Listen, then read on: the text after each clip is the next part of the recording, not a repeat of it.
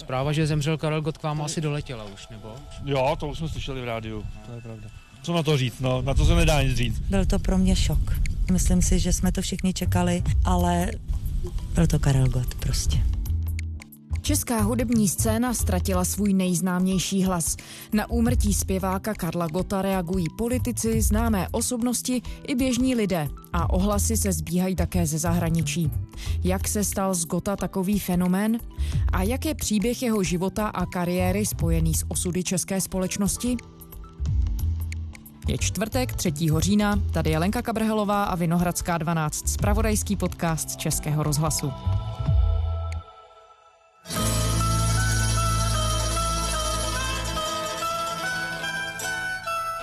Až skončí naší lásky třetí díl, nech mě spát chvilku díl, jen chvilku díl.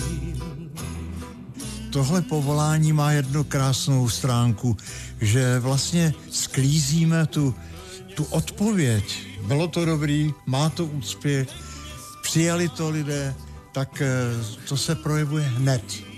Když to sochař neví, jo, jestli se to bude někdy líbit za sto let někomu, to už nezažije.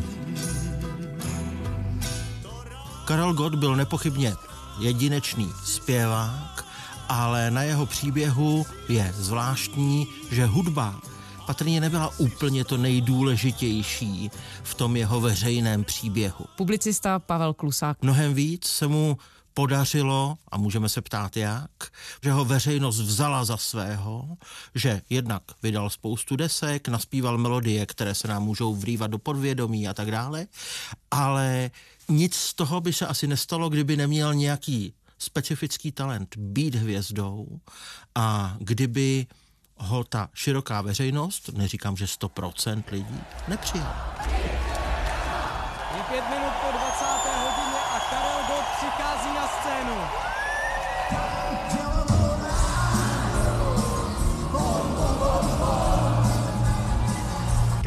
ovládl Rock for People, jak se vám to poslouchá? Já jsem něco takového podobného nezažil, protože... je A čím myslíte, že to bylo? Jaká kombinace vlastností, talentu, úsilí to Karlu Gotovi zajistila tohle všeobecné přijetí? My se můžeme v tomhle smyslu spíš dohadovat, protože kdyby existoval evidentní recept, jak ten koktejl namíchat, no tak by těch obrovských hvězd možná bylo víc, nebo by to bylo celé snazší. Nám bude dvakrát tolik, nežli je nám teď.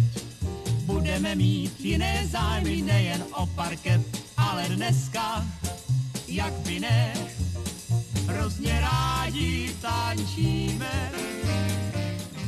Karel Gott u sebe nepochybně na konci 50. let rozeznal to, že má talent naplnit ten svůj sen, že má předpoklady. A lidé, kteří ho zažili v té době, mluví o ochotě dřít na tom, aby jeho jednak vokální zkušenost a jednak i zkušenost někoho, kdo přichází na scénu a je tak trochu veřejná postava, aby to všechno bylo co nejperfektnější. v těch 60. kdy prostě jsem měl pocit, že není co ztratit. Prostě absolutně sebevědomý, jistý, že vyjdu na jeviště, že můžu buď to vyhrát, anebo mm, když, když to nevíde dneska, tak to vyjde zítra. Není co ztrácet. A když člověk už to dělá dlouho, no to už to bude asi 38 let, co vystupuji před publikem, tak eh, se zvětšuje ta tréma, ten pocit jakýsi zodpovědnosti nebo pocit obhájit své barvy, že tedy opravdu ještě mě to zpívá, že nechci se dožít nikdy eh, takového toho pocitu publika, že už by bylo dobré přestat. Potom tady nepochybně byla nějaká schopnost velmi dobře se marketingovat, hledat nějaká dobrá rozhodnutí. Já opakovaně cituji Lubomíra Dorůžku, který vzpomíná velmi pěkně a plasticky na Karla Gota ve svých pamětech a píše, že snad nezažil na české scéně nikoho druhého, kdo se tak dobře dokázal na životních křižovatkách rozhodovat ve prospěch své kariéry jako Karel Gott opakovaně. No a pak je tady aspekt, který se mi říká trochu trpce v těch dnech hned po skonu, protože pochopitelně na reflexi bude ještě času dost, ale byl to člověk, který přijal to svoje místo na výsluní normalizačních médií v době, kdy zdaleka ne všichni umělci mohli být v médiích takhle reprezentovaní. Ještě v těchto chvílích v zeleném salonku Interhotelu Paříž v Praze beseduje Karel Gott a Alena Tichá z novináři a zástupci Prago koncertu o svých dojmech z měsíčního koncertního turné po Sovětském svazu. Zážitků bylo opravdu mnoho a krásných. Karel Gott s orchestrem Ladislava Štajdla s hostující zpěvačkou Alenou Tichou vystupoval v Rize, v Leningradu, v Kijevě a v Moskvě. Celkem 25 koncertů shledlo 130 tisíc diváků.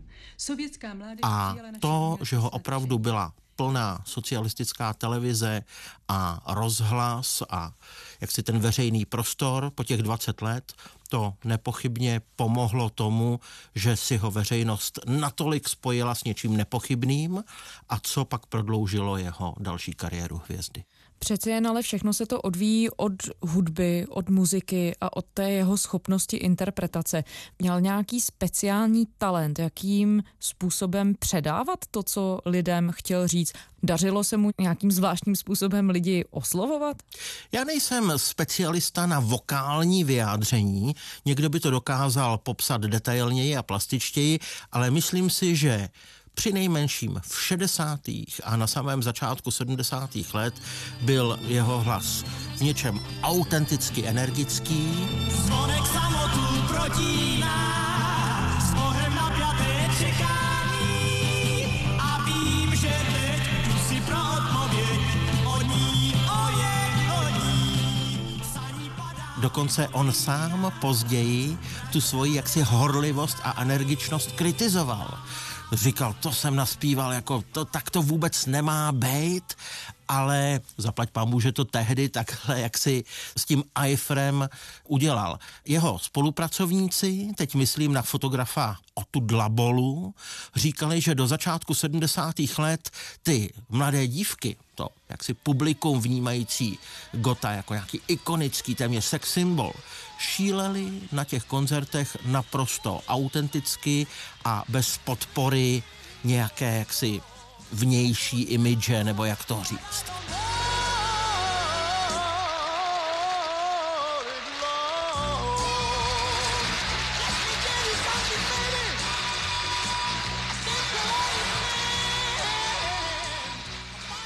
Tohle bylo období, kdy opravdu on dokázal strhnout. To je jedna věc. A potom, myslím si, že do nějakého začátku 90. let on hledal způsoby, jak být v kontaktu s tím, co doba chce, co dobová muzika zvládne. Když těvka má laská, jiskří pod ní.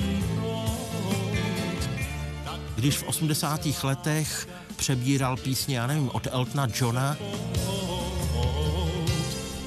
tak vlastně zkoušel, jak se může spojit s diskem, jako s nějakým novým stylem. No, nedělo se to na dlouho, ale vyzkoušel to a i ten podle mě poslední velký hit, když muž se ženou snídá ze začátku 90.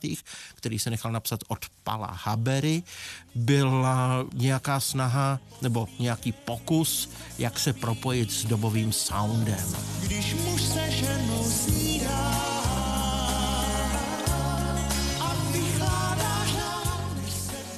I když pro Karla Gota ta Sinatrovská a Elvisovská 50. a 60. léta zůstala nějakým gruntem, tam byl spokojený a jakkoliv chtěl naslouchat publiku, tak tady měl pocit, že dokáže to publikum k téhle starší, někdo by řekl konzervativnější muzice zas a znova přivést.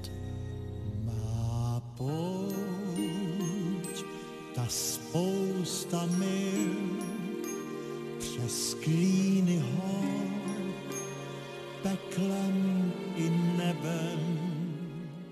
Když se podíváme na nějaké definující momenty jeho kariéry, které podle vás byly určující, nejdůležitější? Zkusíme jich vybrat skutečně pár. V roce 1963 Gott vstupuje do semaforu na pozvání Suchého a Šlitra, kteří si ho přišli omrknout. On byl neskutečný talent, neskutečný talent a hlavně oproti těm jiným, my jsme tam měli řadu dobrých talentů v tom divadle vždycky, ale on byl cílevědomý. On věděl, co chce, to jsem něj cítil, on to neříkal. Ale já jsem říkal, on určitě myslí dál a dál, ten, má, ten věděl, co chce. Já si třeba pamatuju, že někdo mu řekl, jestli by udělal tohleto a tohleto, a on se zamyslel a řekl, ne, to by anglický gentleman neudělal, to nebudu dělat ani já. Takže měl všechno takhle nějak vymyšlený a to se mně od něj líbilo. A zdá se, že kdyby mu tihle dva nenapsali hit Oči sněhem zaváté, Oči má sněhem zaváté. tak ten první ročník Zlatého slavíka, o rok později, 1964, by neměl tak nepochybného vítěze. Byla to doba mediálně naprosto jiná, než je ta dnešní.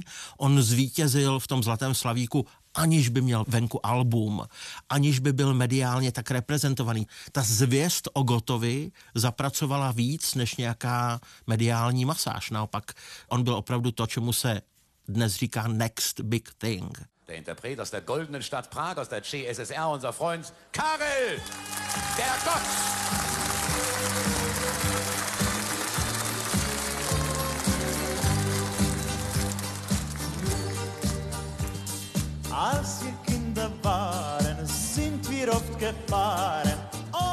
Když v roce 1967 podepsal smlouvu s Polidorem, tak je to další určující moment, kdy přijal opravdu jiná pravidla hry pro tu image a repertoár v Německu a našel v sobě kapacitu být v kontaktu s československým publikem a jiným způsobem z nemalé části s jiným repertoárem oslovovat to západoněmecké, potažmo západoevropské publikum. A těmi dvěma liniemi si pak už vždycky velmi, myslím, důvtipně vypomáhal. Jeho světová kariéra živila ten obraz hvězdy v Čechách a naopak do toho světa přijížděl jako cizinec spoza železné opony. Tehdy ten fakt studené války byl neopominutelný.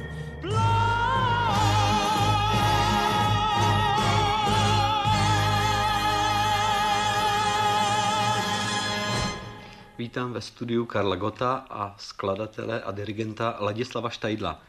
Mládenci, já vás vítám. Ahoj. Děkuji, nazdar, dobrý den. Když pak zpíval v Las Vegas, uváděli ho jako jaksi prvního komunistu No, zpívající rock and rolly na té scéně. On údajně říkal těm manažerům, co já jsem za komunistu, neblázněte, ale oni říkali, pro biznis je to fajn, budeme tě uvádět takhle. Po zkušenostech našich z Ameriky dneska už víme, že kdyby jsme se uspívali k smrti a celý život v Las Vegas zpívali na jevišti bez eh, publicity, bez televize a desek, tak nás za 50 let nikdo nebude znát pořád ještě. Lidi přijdou do Las Vegas, zatleskají, druhý den odjíždí, přijedou jiní a tam ti zapomenou, koho vlastně viděli. Čili eh, ono to chce mít desky, být na trhu, být vidět v televizi, interview. Dá se říct, ke kterému z těch dvou pólů kariéry byl lidsky Karel Gott blíž, co mu bylo osobně bližší? Nestratil se někde uprostřed toho všeho? Když se ptáte, jestli se nestratil, zdá se mi, že československé publikum čekalo na takové momenty, kdy Gott sejme masku, řekněme, kdy od nějaké imidže toho gentlemana, vždycky dobře naladěného, ustoupí třeba k něčemu osobnímu. Právě s tímhle záměrem nepochybně vznikal dokumentární film Jana Špáty, Jdi za štěstím, ale tam se ukázalo, že Gott právě proto, že si chce režírovat svoji veřejnou tvář, se žádným dokumentaristům moc otevírat nebude. Bych se vás chtěla zeptat, jak by měla vypadat podle vás dívka vašeho srdce a jaké by měla mít vlastnosti.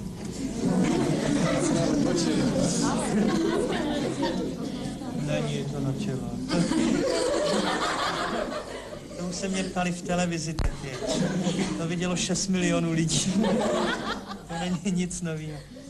Takže když vy se ptáte, kým doopravdy byl, to je velká otázka. To je velká otázka a myslím si, že jakkoliv byl k publiku v rámci nějaké situace jaksi vstřícný a tak dále, tak hodně, hodně si toho ponechal pro sebe a měl pocit, že veřejnosti bude možná vyhovovat víc image, maska, než nějaká autentičnost, která sebou nese méně hvězdnosti. Jestli se můžeme vrátit do toho období té zahraniční kariéry, respektive do té doby, kdy on odjel do Německa. Jak to bylo s tou jeho emigrací? On sám to potom o tom mluvil jako o cvičné emigraci v Německu, mluvil ve své biografii o emigraci. Proč nakonec v cizině nezůstal? Víme to? My o tomhle víme především z jeho vlastního vyprávění, včetně té autobiografické knihy, která vyšla jenom v Německu, Zwischen zwei Welten, mezi dvěma světy. Těch jeho pokusů nebo váhání, jestli má zůstat v zahraničí, bylo několik. Teď si zase vememe na chvilku pana Gotami. Pane Got, já jsem taky rád, že vás vidím. Tady jste říkalo, že jste dokonce se rozhodl se už nevrátit do Československa. No na to se vůbec nedivím, protože já sám ještě jsem si ve Vídni ani nerozbalil kufry prv, první den a už jsem četl ve večerníku, že Karel Gott utekl. Ten samý večer to bylo v hamburském večerníku. No, následující týden jsem měl teda co dělat, abych různými tiskovkami a interview v rozhlase, v televizi tuto zprávu dementoval.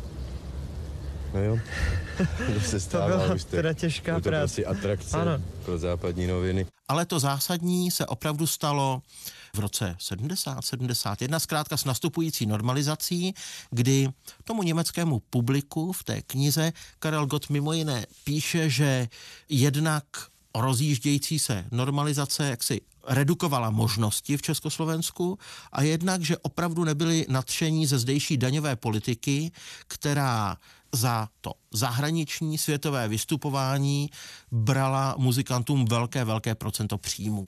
No a tyhle důvody se naschromáždily a bratři Štajdlové, Felix Slováček a Karel Gott opravdu váhali, jestli mají zůstat na západě a v tu chvíli se stali předmětem hry mnoha komentářů.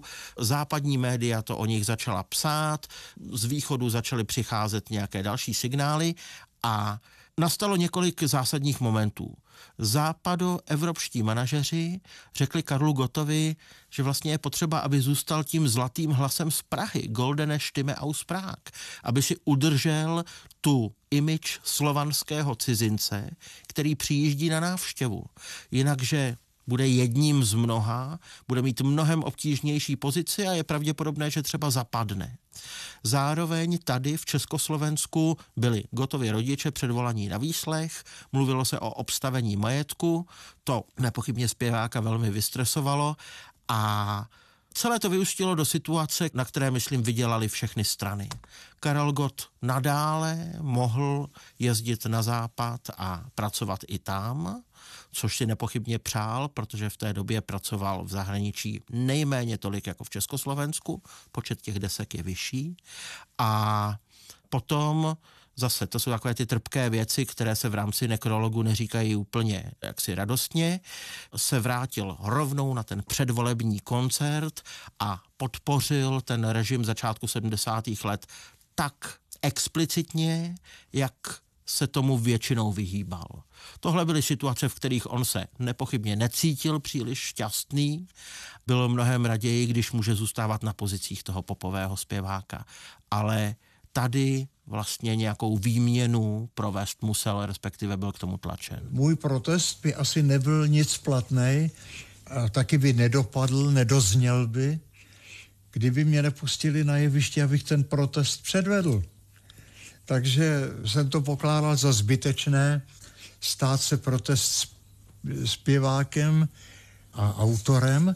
Když jste zmiňoval, že vlastně hodně málo víme o jeho niterném světě, o tom, jak on ty věci přijímal, že o tom se úplně veřejně nevyjadřoval, dokážeme z nějakých zdrojů sestavit obrázek toho, jak sám nesl ta 70. léta, to, že strávil jako interpret, který vystupoval na prorežimních akcích, pak přišel únor 77, hromadný podpis anticharty.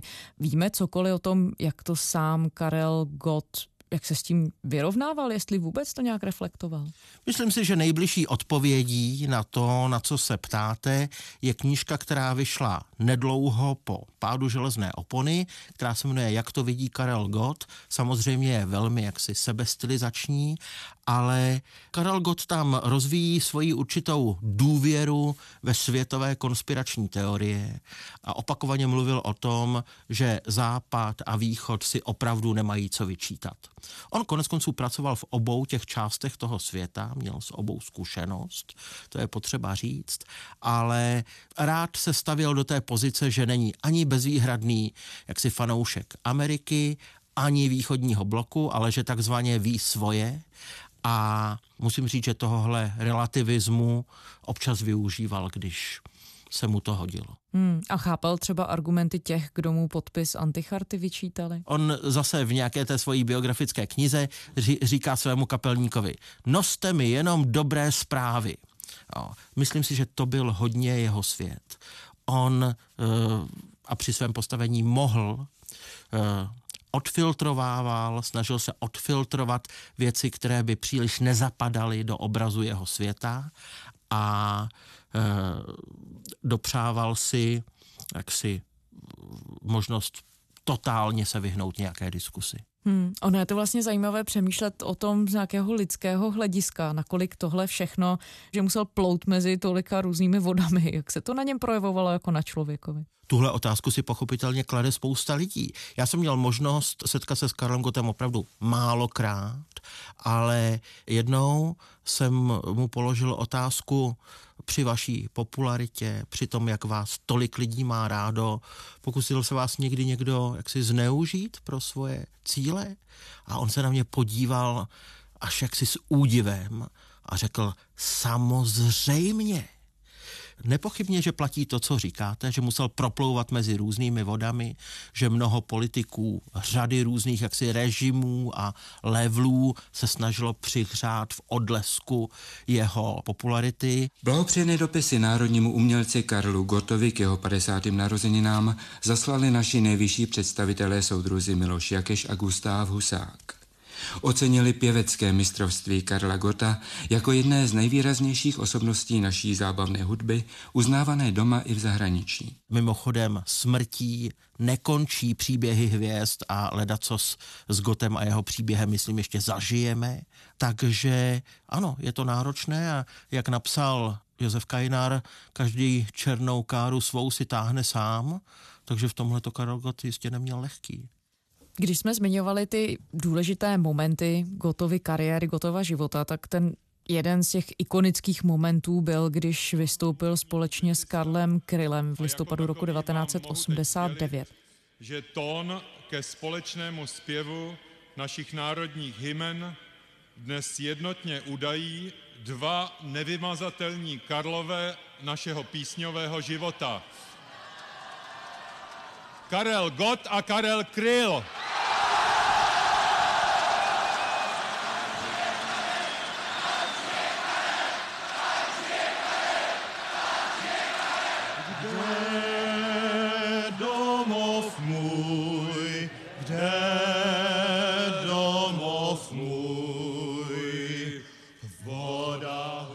jak zásadní chvíli šlo jednak v kariéře Karla Gota a obecně i třeba v životě české společnosti, když to vezmeme z pohledu nějakého vyrovnání se s minulostí a překonávání tedy propastí mezi dvěma různými érami.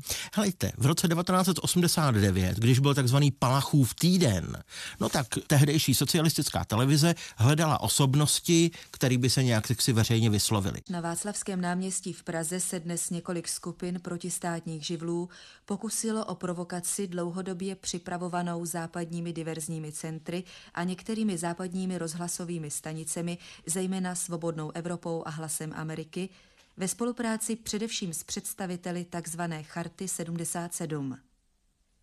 Přes zákaz státních orgánů se snažili zneužít výročí nesmyslné sebevraždy studenta Jana Palacha k vyvolání protisocialistických emocí a narušení pořádku v hlavním městě.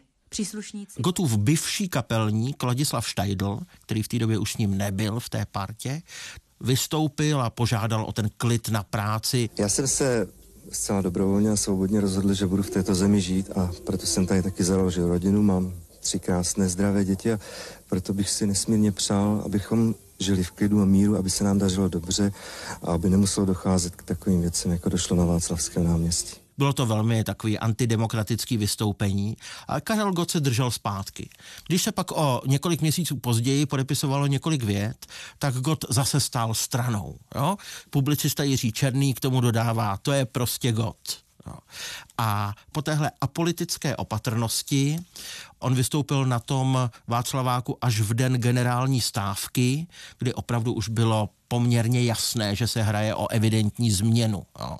Bylo tam v tu dobu nejvíc lidí, zase marketér by řekl, skvěle. A má to několik aspektů. Jednak to samozřejmě byl docela užitečný moment pro tu takzvanou sametovou revoluci, protože myslím, že o něco víc lidí v tu chvíli jaksi uvěřilo nebo dalo svoji důvěru, ale zároveň Gott se začal vracet do veřejného života. A e, po tom listopadu 89 e, nepochybně s napětím sledoval, jestli bude v té nové konstelaci veřejného života přijat a během dvou sezón se ukázalo, že tady je pořád nějaké stabilní publikum, které o něj stojí. Takže to takzvaně ustál. Dá se nějak schrnout nebo říct, jakou roli vlastně Karel Gott ve společenském životě hrál? To je hrozně těžká otázka. Já si myslím, že on československé společnosti ukázal, jak jedná hvězda protože předtím tady mnoho hvězd jaksi moderního popu nebylo. On pomáhal ten obor vůbec ustavit. Takže v okamžiku, kdy ukázal nějakou eleganci, tu image nebo ten leitmotiv posla dobrých zpráv, ale zároveň někoho, kdo se snaží být velmi izolovaný od bolestí a problémů světa, tak ukázal lidem, jak má vypadat nějaká jako zdejší velká hvězda a myslím, že ten obraz byl přijat. A že Karel Gott stělesňoval nějakou hvězdu právě proto, že pro zdejší publikum tu kategorii zároveň nebo předtím ustavil. Je pro vás příběh toho fenomenálního úspěchu Karla Gota šťastným příběhem? A nebo je to spíš výpověď možná až trochu melancholická o tom, jak komplikované dějiny střední Evropy dokázaly dopadat na lidské osudy a hlavně jak záleželo na tom, jak se různí lidé vypořádávají s tím, co ta historie přináší. No to myslím, že už jste si odpověděla teď. Je to důležitý příběh. Nepochybně je to podstatný příběh pro zdejší společnost. Poté, co si teď jaksi připomeneme nějaké pocity a vzdáme čest, což v okamžiku smrti je nejadekvátnější, tak budeme mít dost času, abychom tenhle příběh zkusili lépe poznat, rozpletli ho a aby se našli vypravěči, kteří s větším odstupem než doteď to celé převyprávějí.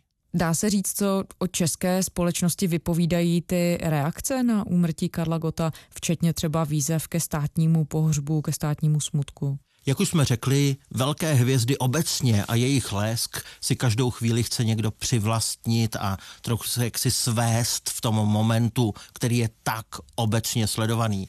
A Gota u nás znal opravdu každý. Já jenom vlastně nechci úplně propadat takové posvátné trošku zachmuřené vážnosti a melancholii, protože spousta těch písniček má v sobě opravdu nepochybně šmrnc a od vás. Víte, svatý vít je pochopitelně jako nějaká myšlenka, ale já si představuju pohřeb v Lucerně, kde jede z repráků jedna věc za druhou, Trezor a Lady Carnival a všechno jak si to, co člověka nějakým způsobem naplní tak, jak lepší část toho repertoáru uměla. A to by podle mě byla docela adekvátní čas, místo a situace pro celou tu věc. Publicista Pavel Klusák, děkujeme. Díky za pozvání. Ze čtvrteční Vinohradské 12 je to vše. Kdykoliv se k nám můžete vrátit na iRozhlas.cz a také v podcastových aplikacích. Můžete nám také psát, naše adresa je vinohradská12 zavináč rozhlas.cz. Těším se zítra.